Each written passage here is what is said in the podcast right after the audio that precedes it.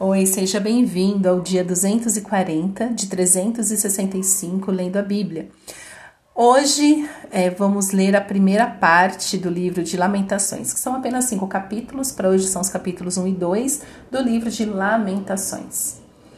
E, e é interessante o livro de Lamentações, que é algumas Bíblias até trazem, né, algumas traduções trazem Lamentações de Jeremias. Por quê? Porque este livro de Lamentações, ele fala sobre o sofrimento que sobreveio a Jerusalém quando Nabucodonosor capturou a cidade. Então, assim, o povo estava sofrendo, mas quantas palavras proféticas eles receberam durante tanto tempo? Jeremias anunciou que esse dia chegaria e esse dia chegou. E agora o povo está sofrendo, porque chegou o tempo de pagar pela sua iniquidade. O castigo chegou até eles. E agora eles estão sofrendo porque eles foram exilados da Babilônia. E Jeremias lamenta, lamenta pelo povo. É, Deus, por muitas vezes, usa, ilustra como um pai se compadece de um filho, mas também um pai que corrige o filho. E Deus não tem prazer em corrigir os seus filhos, mas o Senhor nos corrige porque é necessário. E aqui, meditando para conversar com vocês, para hoje são os capítulos 1 e 2, eu fiquei pensando quantas vezes é, o Senhor nos anunciou que passaríamos pelo vale da sombra da morte. A gente sabia que ia passar, mas na hora que chega o vamos ver, dói. Dói, a gente não vê a hora de aquilo passar logo, né? Eu lembro na minha vida especificamente, num, num momento muito, muito específico, que eu né, estava ali buscando uma direção para o Senhor e o Senhor me deu uma direção específica sobre um trabalho que eu deveria realizar e eu achava que aquele trabalho que eu iria, que estava abrindo a porta para mim, é, me responderia, seria a resposta das minhas orações e que seria uma resposta muito feliz. Que eu passaria feliz porque quando o Senhor abriu aquela porta de emprego especificamente, o Senhor me deu junto um tempo. Falou: olha, você vai para este lugar e você vai ficar lá três anos. Falei, três anos? E eu tinha objetivos maiores, né? É, ou seja, aquele lugar que eu iria trabalhar, eu tinha consciência que era um degrau, que era uma etapa, que era um treinamento para eu ir para o outro nível onde eu gostaria de chegar. Então eu falei, ai senhor, que bom, então meu, meu treinamento aqui vai ser três anos. E eu pensei que seriam três anos muito felizes. Gente, foi o meu Egito. O senhor só não me contou esse detalhe que seria o meu Egito e que eu ia sofrer nas mãos de Faraó. Porque se você está lendo a sua Bíblia consistentemente até aqui, você sabe que o primeiro a saber que o povo padeceria 400 anos na escravidão do Egito, quem ficou sabendo disso foi Abraão. Sabia disso? Talvez tenha passado desapercebido, mas quando Deus faz a promessa a Abraão da sua descendência, de né, do quanto a sua descendência seria abençoada, Deus falou: olha, esse povo vai sofrer. Eles vão passar 400 anos de escravidão. Mas fica tranquilo, Abraão, porque eu tirarei eles de lá com sinais e maravilhas. E eles né, vão sair de lá bem e tal. E ali Abraão descansa na promessa do Senhor. E Deus continua fazendo isso conosco hoje. Quando eu, quando eu estava no meio daquele lugar, que eu fiquei assim, meu Deus do céu, né? Fazia um ano e meio que eu já estava ali, que eu estava sofrendo muito. Falei, Senhor, mais um ano e meio neste lugar, eu não quero. Não interessa. Você, queria, você falou que queria fazer a minha vontade, a minha vontade é que você fique aí. Não, Deus não falou assim comigo. Eu saí de lá totalmente destruída emocionalmente e tal, mas olha, Vou te falar, se não fosse aquele Egito, eu não estaria onde eu estou hoje, no meu relacionamento com o Senhor, na minha maturidade emocional, na minha maturidade espiritual, que é o mais importante de tudo. Então foi depois que eu saí dali, que, que, que Jesus realmente curou as minhas feridas. Depois de. É, foram três anos naquele lugar, se passou dois anos até eu começar realmente a ficar bem, e cinco anos depois foi que eu entendi aquela etapa da minha vida. Então tem coisas que demora mesmo pra gente entender, tá, meu querido? Não vai ser do, do dia pra noite, não. Mas o Senhor não deixa os seus filhos andarem no escuro. Não deixa. E o Senhor sempre cuida de nós. Então agora, Lamentações de Jeremias é porque chegou o tempo do sofrimento. E Jeremias estava lamentando. Enquanto eu leio aqui, eu fico lembrando que eu já passei por isso e de vez em quando eu volto para este lamento, mas hoje um lamento mais consciente. Eu era muito imatura naquela, naquele tempo, muito imatura no meu relacionamento com Jesus. Mas hoje eu entendo. então, essa aqui é uma palavra de esperança para você que está passando por um tempo ruim na sua vida, que o Senhor pode sim ter te avisado que você passaria por isso, mas você não deu atenção, você não se atentou, porque quando eu estava no meio do processo, muitas vezes eu falei: Não, Senhor, fui eu que errei, eu não ouvi direito. Três anos nesse inferno aqui. Ah, não, eu que não ouvi direito, Senhor. ai, ai. Mas permaneça, querida, porque todas as coisas cooperam para o bem daqueles que amam a Deus. E eu só tive convicção disso depois que eu saí daquele lugar, cinco anos depois, que eu entendi o processo. Falei: Uau, realmente aquela etapa, aquele treinamento, né? Então nós somos forjados, é na escravidão mesmo. Nós somos forjados, é na dor. É sim. Mas olha, vem a terra prometida, fica tranquilo que vai dar tudo certo. então no capítulo 1, do, a partir do verso 4, nós lemos: Os caminhos de Sião estão de luto, porque não há quem venha à reunião solene. Todas as suas portas estão desertas, os seus sacerdotes vivem gemendo, as suas virgens estão tristes e ela mesma se acha em amargura. Os seus adversários a dominam, os seus inimigos prosperam, porque o Senhor a afligiu por causa da multidão das suas transgressões. Os seus filhinhos tiveram de ir para o exílio na frente dos adversários. Da filha de Sião já se passou todo esplendor. Os seus príncipes ficaram sendo como, cor, é, como corços que não acham pasto e caminham exaustos na frente do perseguidor. Agora que está aflita e andando sem rumo, Jerusalém se lembra de todas as coisas preciosas que teve nos tempos antigos. Ela se recorda de como seu povo caiu nas mãos do adversário, sem que ninguém viesse socorrê-la e de como os adversários a viram e deram risada da sua queda. Jerusalém pecou gravemente, por isso se tornou repugnante. Todos os que a honravam agora a desprezam, porque viram a sua nudez. Ela também geme e se retira envergonhada. Que triste. Talvez você esteja se sentindo como Jerusalém hoje, como Sião, né? Sião que está de luto, e não há quem venha à reunião solene. Não há, não há consolo para, para Sião. Sião está em luto. Já viu uma pessoa em luto? Uma pessoa sem luto uma pessoa sem esperança, uma pessoa que olha ao seu redor e pensa: o que, que vai ser da minha vida agora que, que esta pessoa morreu? Eu não tenho mais ela para contar, como será meu dia de amanhã? Né? Uma pessoa em luto, uma pessoa muito triste, uma pessoa muito perdida que só tem lágrimas para compartilhar com as pessoas. Ou você está se sentindo como Jerusalém, que fica se lembrando das coisas preciosas que teve no passado e agora não tem mais. Não tem mais. Agora você só se vê é, realmente prostrado, caído nas mãos do adversário, sem que ninguém venha te socorrer. E aqui está o X da questão. Eles estão neste lugar por causa das escolhas que eles fizeram. O povo escolheu deliberadamente. Eu estava assistindo um, uma pregação messiânica. O que é uma pregação messiânica?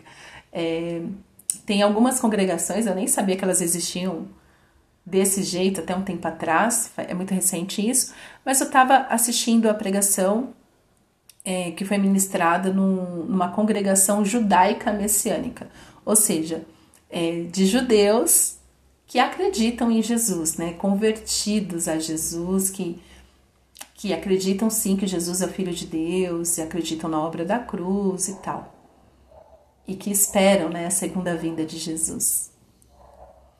E dentro dessa pregação, ele estava falando que na, na língua hebraica, o rabino né, que estava ministrando, ele estava falando que na língua hebraica não existe palavra proibido e eu fiquei pensando naquilo.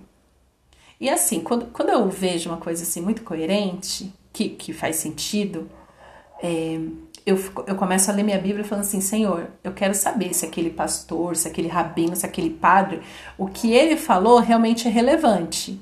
Ou seja, é realmente verdade. Ele realmente chegou a essa conclusão lendo a sua palavra. Então eu quero que o Senhor me confirme na palavra. Eu sou muito assim. Depois que eu aprendi a ler Bíblia, ah, imparável. e aí eu comecei a meditar naquilo, comecei a ler a Bíblia, comecei a lembrar, né, quando é, quando Paulo diz, né, é, você pode todas as coisas, mas nem tudo lhe é lícito. E o que o Rabino estava explicando era justamente isso, que ele falou assim, olha, o que Deus coloca diante de você é para que com lucidez você escolha entre sim e o não. E eu comecei a refletir naquilo, eu falei, nossa, não é que ele tem razão? Porque quando Deus fala com Caim, ele primeiro fala assim, Caim, cadê teu irmão? Ô garoto, cadê teu irmão? Essa é na minha tradução particular. E Caim fala, eu sou lá guardador do meu irmão, né? Cara de pau, né? Com Deus. Quem nunca? E Deus fala assim: o sangue do seu irmão clama da terra. Mas antes disso, né, quando teve aquela situação de inveja, Deus fala para Caim: Eis que o pecado bate à porta, mas cabe a você dominá-lo. Aí depois acontece essa situação que Deus pergunta: cadê seu irmão? E todo esse diálogo e tudo mais. E, é uma recorrente. Deus faz isso desde o jardim do Éden. Adão, tá aqui ó, o jardim. Você pode comer do que você quiser. Aquela árvore, eu não não é para você comer. Mas Deus nunca proibiu. A gente que chama de fruto proibido. A gente que chama. Mas a Bíblia, a palavra de Deus não fala que era o fruto proibido. Ele fala, olha, tem limites. Tá aqui, ó, todas as árvores frutíferas, todas. Você pode comer qual você quiser. Aquelas duas ali, aquela ali você não come. Aquela ali eu não quero que você coma. Mas Deus deixou Adão no jardim, não colocou um cercado, não colocou anjos com espada de fogo ali ao redor para Adão. Ou seja, é a gente que se infantiliza. Nós infantilizamos uns aos outros. Os ensinos que nos são passados muitas vezes são tortos, mas Deus não nos infantiliza. Pelo contrário, Deus nos responsabiliza pelas escolhas que fazemos. Deus só simplesmente falou para Adão: Olha, tá aqui. Eu não quero que você coma.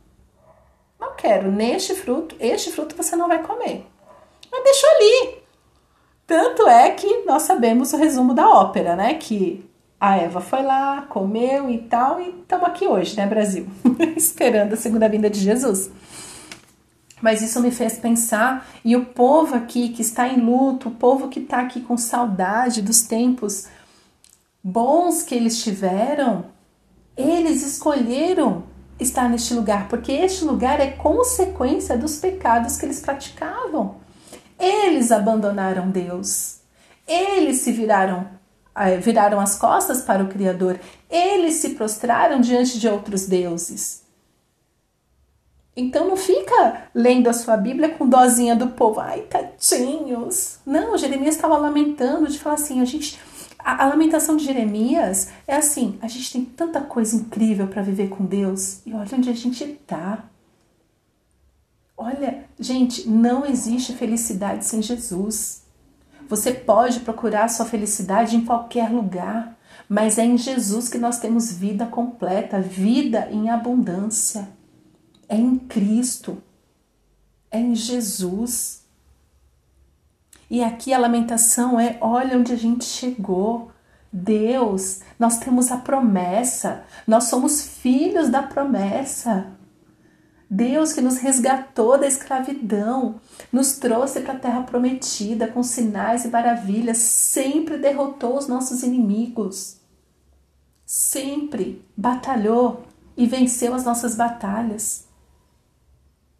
Se você está sofrendo neste nível, está na hora de você pensar: quando foi que eu parei de priorizar Deus na minha vida e comecei a priorizar o meu ego, a minha vaidade, a minha justiça própria. Quando foi? você vai encontrar um começo.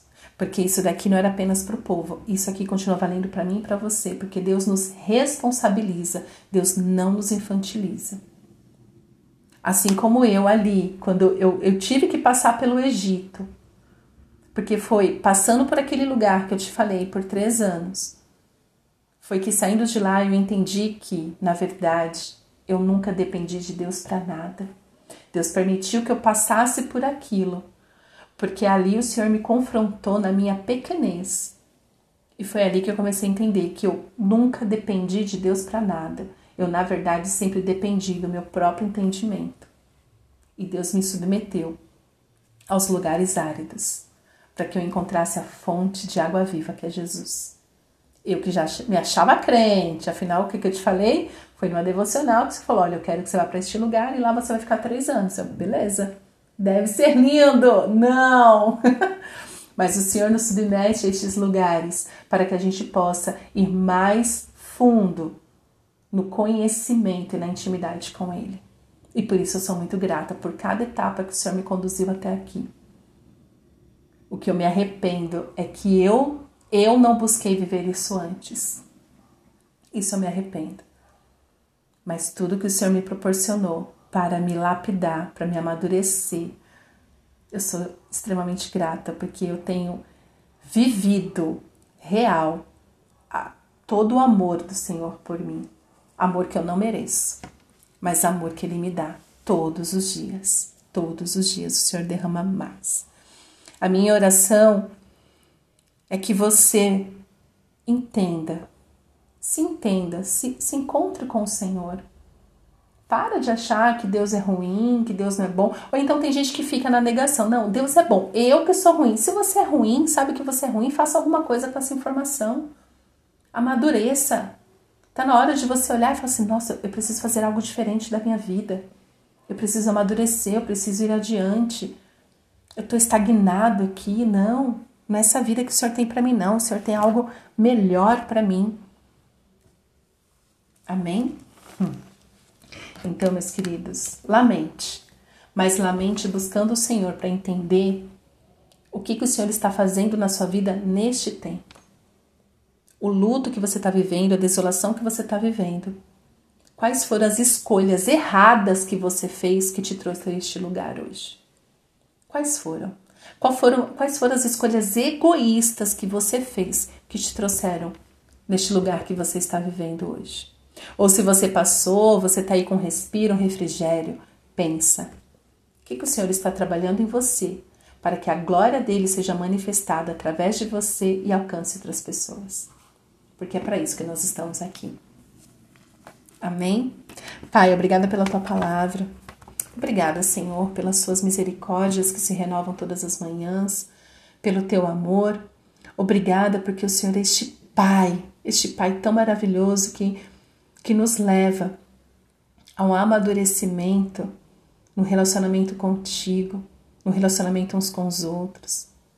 Obrigada, Senhor, porque pelo seu amor, pela sua graça pela sua misericórdia é que nós temos novidades de vida. Eu oro, Senhor, pelos meus irmãos neste momento que estão passando pelo Egito, pelas provas duras, mas eu oro, Senhor, para que eles suportem o processo, amadureçam para te encontrar face a face e descobrir que, na verdade, tudo o que eles precisam está em ti, meu Pai. Tu és um Pai perfeito, um Pai de amor. Te amamos, Senhor. Nos leva a te conhecer mais, Paizinho. É o que eu te peço em nome de Jesus. Amém.